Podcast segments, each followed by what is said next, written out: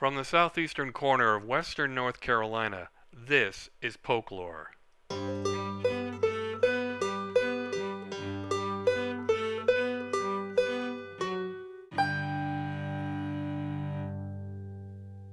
I'm your host, James Hernishin. This is a third in a series of interviews with candidates for the Polk Schools Board of Education. If you haven't already listened to the first interview with Mike Ashworth, I recommend you run through at least the first few minutes as I supply an overview of the elections, which seats are up for grabs, and an explanation of why I am interviewing some candidates and not others. In this episode, I talk with Brittany Klimstra, who is running for the Green Creek seat. We recorded the interview early in September at her apple orchard in Green Creek. Brittany Klimstra, welcome to the podcast. Thank you so much for having me. Well, thank you for agreeing to sit down. I know it's uh, sometimes not easy to find the time. Indeed, it's busy time. We'll get right to it then. Uh, tell me a little about yourself and how you came to be interested in tackling what is not necessarily considered a fun job. Certainly less fun than it probably was 10 years ago. Um, my husband and I moved to the area to start an apple farm eight years ago. And um, we established in Polk County for a lot of reasons, one of which being the school system. We heard such incredible things about the schools and the teachers and the administration. And we have three small children. At that time, we had a three year old and two six month olds. And so we knew we needed to be in a good school system. So that was kind of what settled us here. And then, certainly, as they've attended school, and um, my daughter will be in middle school this year. She's at Polk Central. I mean, at Polk Middle, and my twins are at Polk Central in fourth grade. Um, ensuring that the school system continues to get the support they need to support a growing population here in Polk County, whether we like it or not, was certainly a big part of why I wanted to get involved. And also, I work full time in the food industry and here on the farm, and um, making sure that the kids in school have food is probably my number one passion and one of the primary reasons I'd love to be on school board to try and facilitate meals to all the children that need it. Now, part of anyone's motivation for running for public office is you're not completely satisfied with the folks who are already there. Is that I mean, is that an exaggeration or or you just think that hey, I really could make a contribution here? I think first and foremost is that I felt like I could make a contribution. Um, I have connections in the food industry and I have a farm here and I have a passion for no child going hungry, especially in a community where agriculture is so pre- so prevalent and also um, so locally focused. There's not a lot of what they call factory farms here. And these are people who care that their neighbors have enough to eat. And so I've really, truly felt like um, being on the school board would help me bring a lot of those passions and connections to the students in the schools.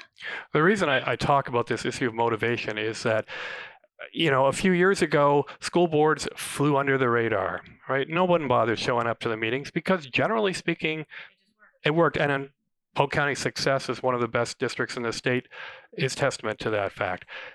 That all changed recently. And so, uh, were, was your thinking part of that change in our in our general approach to the way we think about school boards? So, I think certainly the visibility that school boards have gotten um, has changed tremendously.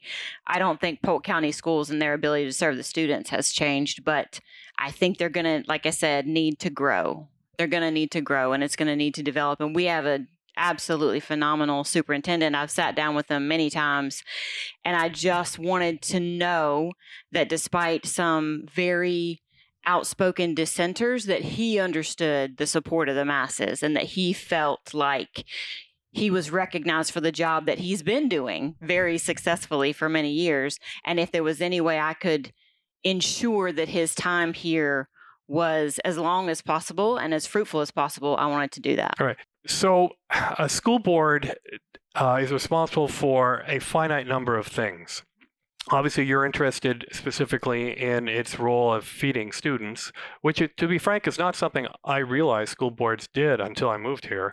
Um, but there are a range of other things that school boards are legislatively mandated to do But that's a relatively small range of things compared to all the things that the schools do, because the state sets the standards, the state sets the curriculum, the state sets the pay for the teachers.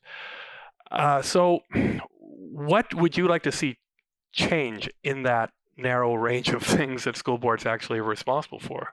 So, certainly, there's an amount of funding that comes from multiple sources that the school board helps allocate. And um, having visibility to that through conversations with Aaron Greene, I felt like someone with a business mindset and someone who's run a balance sheet and someone who's worked in an industry where I have to manage a lot of money for a lot of people and projects and priorities, it would well serve a school board to have someone like me on there. And I felt like I had a unique perspective to add to those conversations. Uh, you were at the working session were you uh, the school board did last month, specifically talking about whether or not we can afford to feed all the kids. What did you take away from that discussion? I was really encouraged that despite the changes in socioeconomic status in some of the districts, they wanted to be sure that regardless of the haves and the have nots in the districts that don't qualify for free breakfast and lunch, that those children got it no matter what, because there are at risk children in Saluda and Tryon. And it was tremendously supportive of the school board to say, we're going to take care of the littles. That's what we can absolutely do. And I was so encouraged by that. Uh, I was kind of surprised by some of the numbers we saw, though. I mean, the disparity between, say, what uh, the number of qualifying kids in Saluda and the number of qualifying kids up in um, Cooper's Gap is quite dramatically different, and uh, that means that the the board can either do things. It can either try to just have one policy for everybody, and that's going to perhaps be difficult, or, or you know, look at each each section differently. Um, what kind of approach do you want to bring to that? I think in talking with friends who have children in school systems, that's a very unique policy to have, what Polk County has done. And they were surprised by that, my friends that would not qualify for free breakfast and lunch. And they said, well, you know, if I was in that situation, I would want to pay in anyway.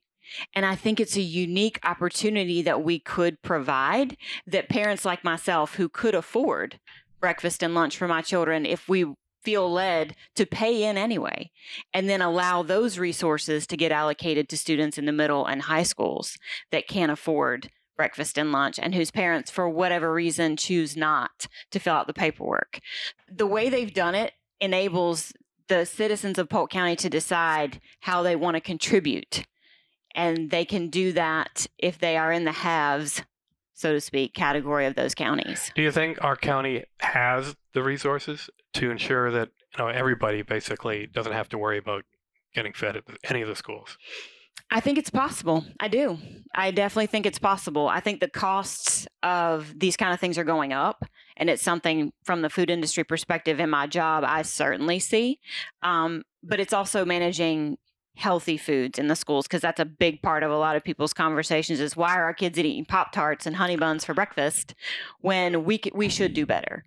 And so i think it's balancing making sure kids are fed with making sure kids are fed healthy foods. And that's maybe the the hurdle that might be too great with the given resources we have right now but i'd like to believe that we could find a way especially with all the farms here and there is actually a fair bit of money floating around, right? And the Polk County Community Foundation has $78 million at their disposal. And uh, the Equestrian Center is relatively well padded in, in that, right? So your goal would be to maybe try to scare up some more philanthropic Absolutely. So I started a nonprofit actually for the good of Polk County Farms um, that will provide scholarships for students in the community that are interested in agricultural and um, hospitality industry jobs, not just for college, but for actual internship opportunities and things like that.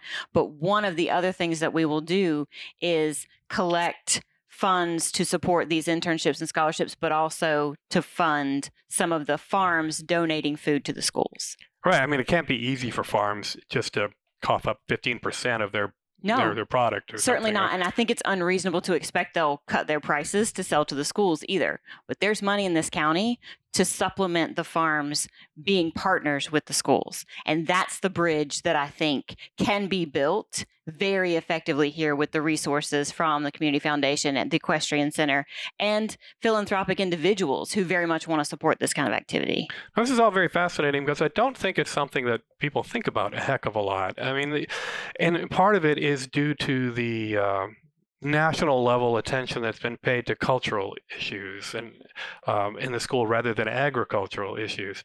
And if you are successful in your campaign, you will have to deal with some of those cultural issues. And I said, and I've chosen on this series of interviews to to ask everyone to talk a little bit about this newfound interest in which books are being taught.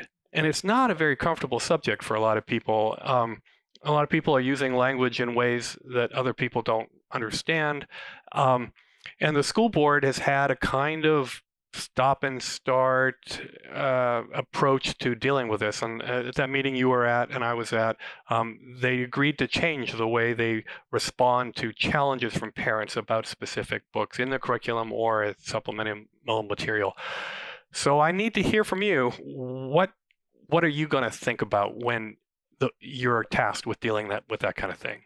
So I think this the process they are implementing now um, is overdue and they fully acknowledge that as well.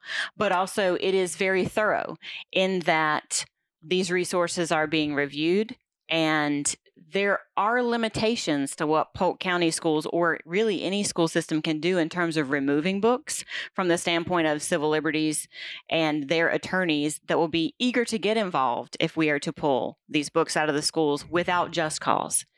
And so I think there's a very documented, regimented process that parents can go through to eliminate those the access to these materials. And actually, Aaron Greene called us last night and reiterated mm. this that at any time a parent can go in and say, I don't want my children to have access to this or that, and that will be documented and enforced. So I think that that's what was missing was they had the policy but it was not well communicated and if there's one thing i think the school board could do better kind of circling back to our first converse, our first question, is communication on policy and being very black and white about what the policies are and how they're enforced. Because before it was a little bit of confusion or lack of communication, or you can find it on the website. Be direct. Tell them exactly what you're doing and why you're doing it. And then there's a lot less room for justified outrage. Uh, justified outrage. Uh, I suppose it might be a thing every now and then. Sure. um, but there is this culture war going on mm-hmm. between those who are not comfortable with they're not comfortable with modern literature to mm-hmm. be blunt right mm-hmm. i mean they're happy with old fashioned stuff but uh, new literature that uh, is directed specifically at middle school and even younger kids deals with issues of gender identity mm-hmm. and uh, the history of race relations in America, and these are you know trigger issues. Mm-hmm. Um, so my question to you is: Are you kind of confident that the school board has the tools and the the general approach to handle their unfortunate position in the culture wars? And I think it's a conversation about parents' comfort level with having difficult conversations with their children too. And I think a lot of times, and I grew up a daughter of a preacher. I was a non denominational preacher's kid. And so I would say my childhood was sheltered at best. And so that took um, some learning. I wouldn't ever say unlearning, absolutely not, but some learning and some conversations as a young adult and an adult that probably should have been had as I was a younger child that would have better prepared me for life in these modern times. Because to your point, a lot of these things that they're comfortable with are old, and we need to at least acknowledge some new challenges that our children will face in society, in school, in life. And I think sheltering from those things is not probably in their best interests. But that's a conversation that the parents need to have with the children. Well, there seems to be this conflict between uh, those who the, the, term they use is parental rights. Mm-hmm. They they are genuinely concerned about the a disconnect between the culture they're giving their children at home and, and what the children are learning in school. Mm-hmm. But it, to my eyes, it seems like sometimes they say, well, not only do I want to control my my own child's uh, upbringing. I also want to control what everybody else is getting exposed to, and that goes to the heart of where we are. Yes. Um, what would you tell somebody, if, assuming you win again, um, and you're on the board and someone gets up at a microphone at some meeting and starts doing what some folks have been doing Mhm. and really making you feel like you're responsible for, you know, propaganda and indoctrination uh, of of their children? How do you respond to that?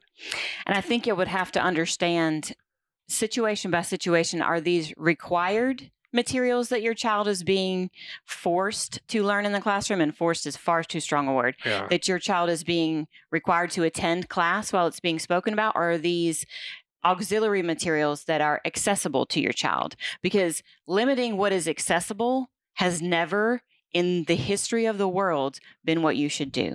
You should not limit the access to information about human beings and history. Now, if you don't feel that your child should be required to participate in classroom education about things that don't align with your personal beliefs, then you absolutely have a right to request an alternative lesson. And that exists as it is today. So I think it's safe to say if you don't want your kid to go into the library and see a rainbow book about someone choosing a gender that they were not assigned at birth, then that is prob public school is probably not the best choice, honestly. Because there is a requirement for some of these books to be in schools, in the libraries, and accessible to students. Isn't it the case though that what we're seeing are, is kind of like a, an attack on public education in general? Absolutely. I mean, obviously, if you're running for school board, you believe in public schools. Absolutely. Uh, yeah. And everyone's free to take their kids out of the public school, even though we don't really have an alternative in Polk County. You're free to go somewhere and do something else.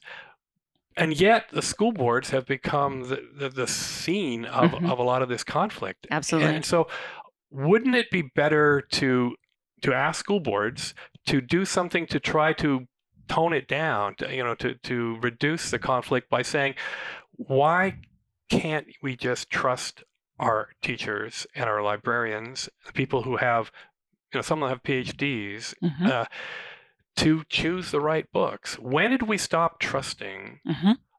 our schools? Absolutely. I mean, the one thing you hear everyone talk about is how much we love our teachers. And Mm-hmm. two of them have just come out of retirement to come back to Polk County. hmm I mean, what can we do to to uh, to restore confidence and trust in the public education system? Because I think if we can do that, then all the other issues will kind of disappear.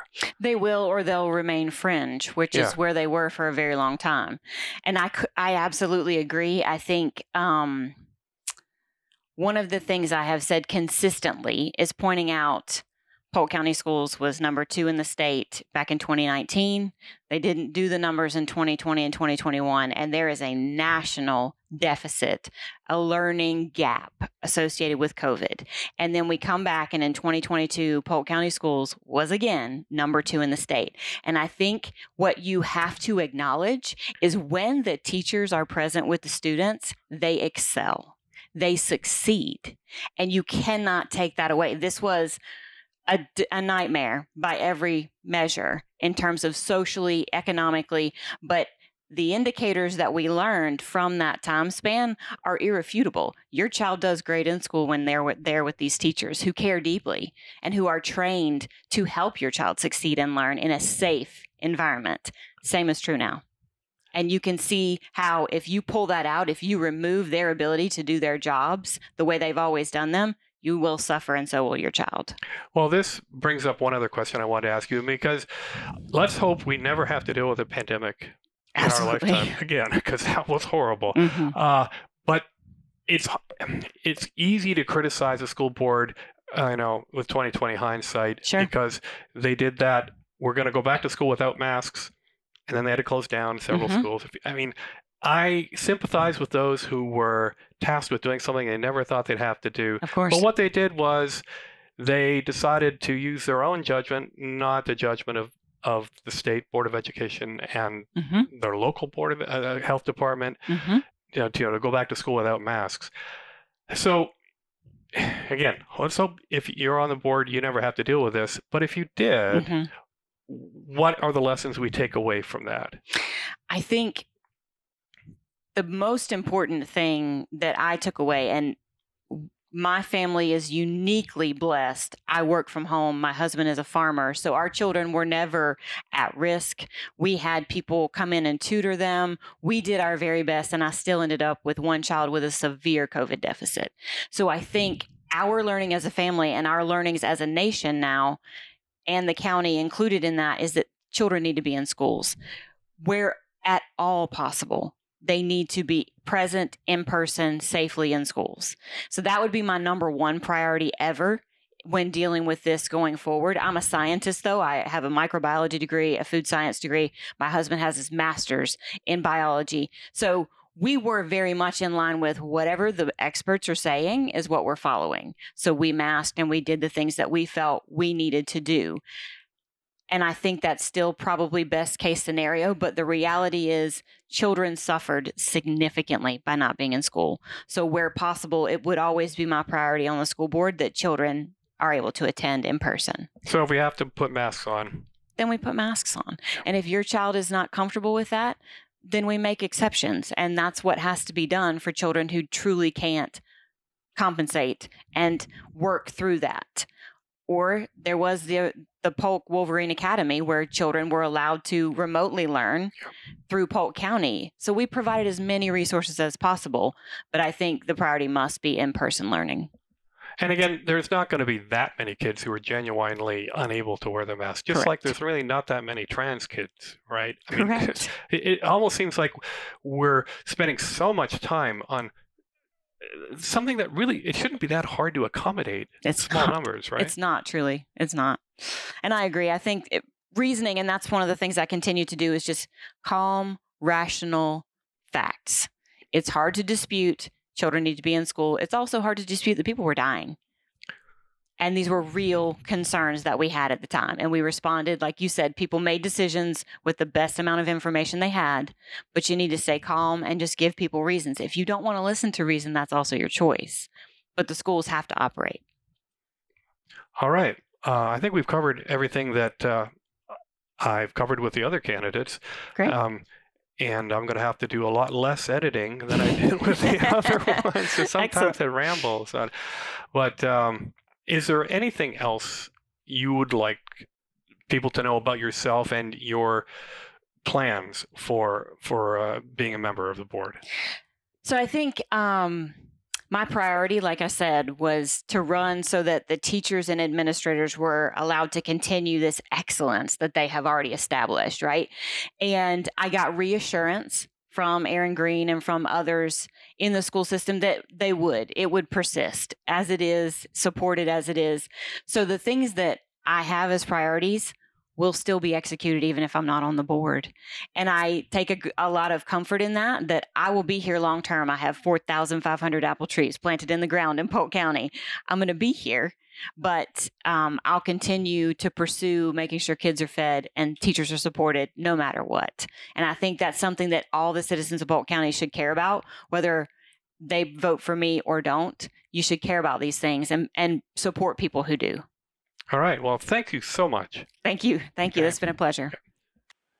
That was Brittany Klimstra, candidate for Green Creek. But remember, every voter gets to cast a ballot for each seat up for election. Next episode, I'll be talking with Dee O'Brien, who's running for the seat in Cooper's Gap. Thanks for listening. And as always, you can reach me at jamesh at polklore.com with your feedback and suggestions.